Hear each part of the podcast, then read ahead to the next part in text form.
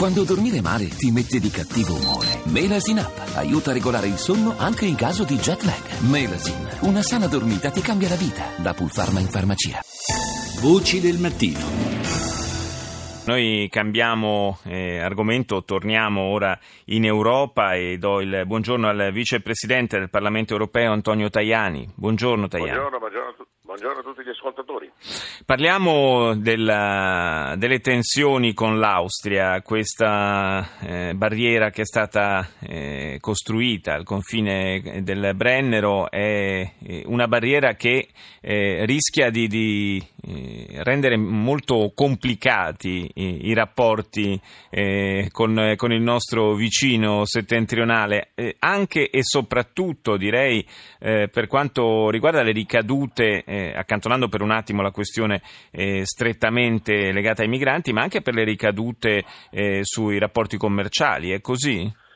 Ma assolutamente sì, perché il danno che si farebbe eh, all'industria italiana, soprattutto quella del nord-est, sarebbe eh, rilevante. Eh, teniamo presente che eh, le nostre industrie vivono anche molto di esportazione, mm, significherebbe far attendere i tir eh, che portano i prodotti italiani verso eh, l'est e verso il nord dell'Europa dovrebbero fare delle code e quindi si perderebbero eh, molti soldi. Eh, ogni ora sono circa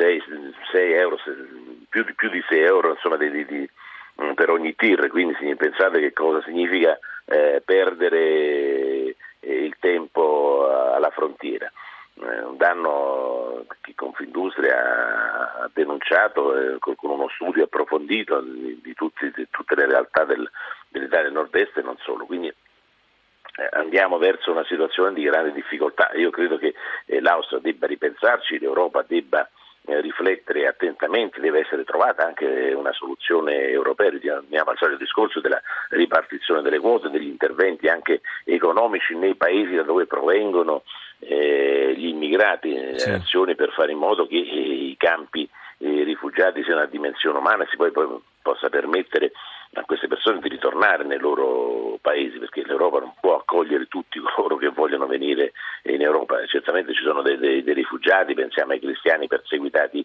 eh, dall'ISIS, ma eh, c'è un problema mm, anche di immigrazione economica. Ecco, L'Europa non può farsi carico di tutto.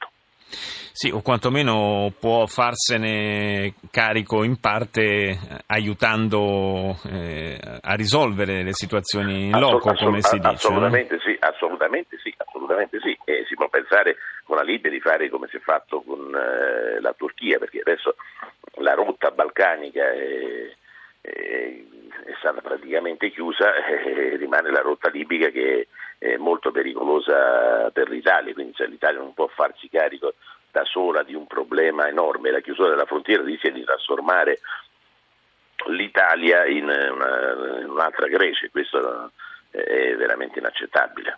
D'altra parte, il, se per quanto riguarda l'accordo con la Turchia sappiamo quanti dubbi siano state, quante perplessità siano state sollevate da più parti perché lì il, il flusso è soprattutto, eh, almeno in maniera maggioritaria, di, di, di, profughi che scappano dalle guerre, il flusso dalla Libia è prevalentemente di migranti economici. Il rischio è che l'Italia si trovi il, frutto, il flusso dei migranti economici dalla Libia e, il flusso dei migranti de, della rotta balcanica magari attraverso l'Albania. Quindi mm, in questo momento serve un'azione molto forte e il governo eh, non mi sembra che si stia muovendo con eh, la necessaria mm, forza e determinazione. Per quanto riguarda Vienna e l'atteggiamento del, delle autorità austriache, secondo lei, eh, ovviamente una volta tentate, tentata una conciliazione, ci mancherebbe altro eh, a livello diplomatico, ma ci sono gli estremi anche per l'avvio di, di una procedura di infrazione da parte di Bruxelles?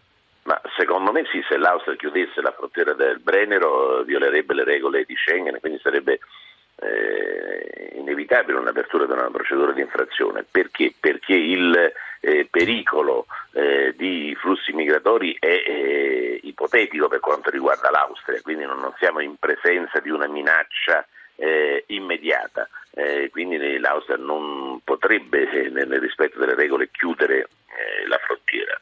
Ecco perché non, noi consideriamo che Bruxelles debba intervenire, ma già i segnali sono stati chiari da parte della Commissione europea, ha, detto, ha avvisato l'Austria, ha chiesto le motivazioni, insomma, quindi già, già c'è un, un dialogo eh, tra Bruxelles e Vienna eh, con eh, una posizione di Bruxelles vicino alle posizioni italiane.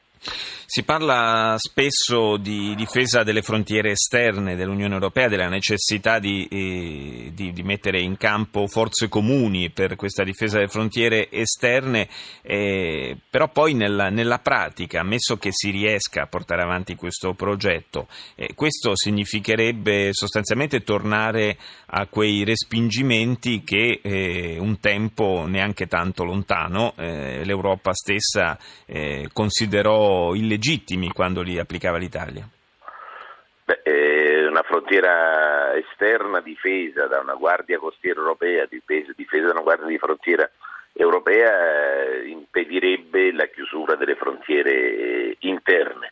Eh, respingimenti sì, bisogna vedere come, come si fanno, se sì. si fanno nel rispetto dei diritti umani io credo che non ci siano eh, problemi, pensiamo a quello che accade in Australia, soccorrere, rifocillare, poi riaccompagnare eh, da dove vengono gli immigrati economici, questo eh, è un qualche cosa che si può eh, assolutamente fare, ma bisogna impedire però che partano. Eh, venne fatto all'epoca quando ci fu eh, l'accordo con l'Albania, era stato fatto dal governo Berlusconi con Gheddafi.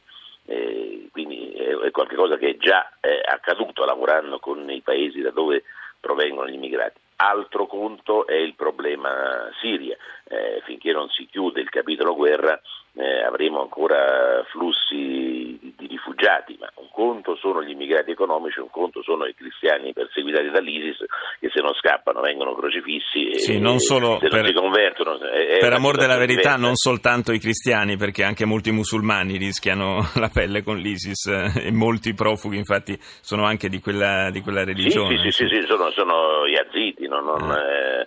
Eh, sono gli sciiti che, che, che sono perseguitati. Questo è chiaro, no? Eh, l'esempio chiaro, io racconto la storia dei, dei cristiani di Mosul perché eh, i cristiani sono i più perseguitati, è la religione più perseguitata nel mondo, quindi è vero che ci sono anche musulmani, ma eh, i cristiani sono i più perseguitati nel mondo, questo è, è un dato statistico. E io lo dico a beneficio dei nostri ascoltatori, poi nella terza parte di Voci del Mattino ci occuperemo proprio della situazione nella zona di Mosul. Io ringrazio Antonio Tajani, vicepresidente del Parlamento europeo, per essere stato nostro ospite stamani.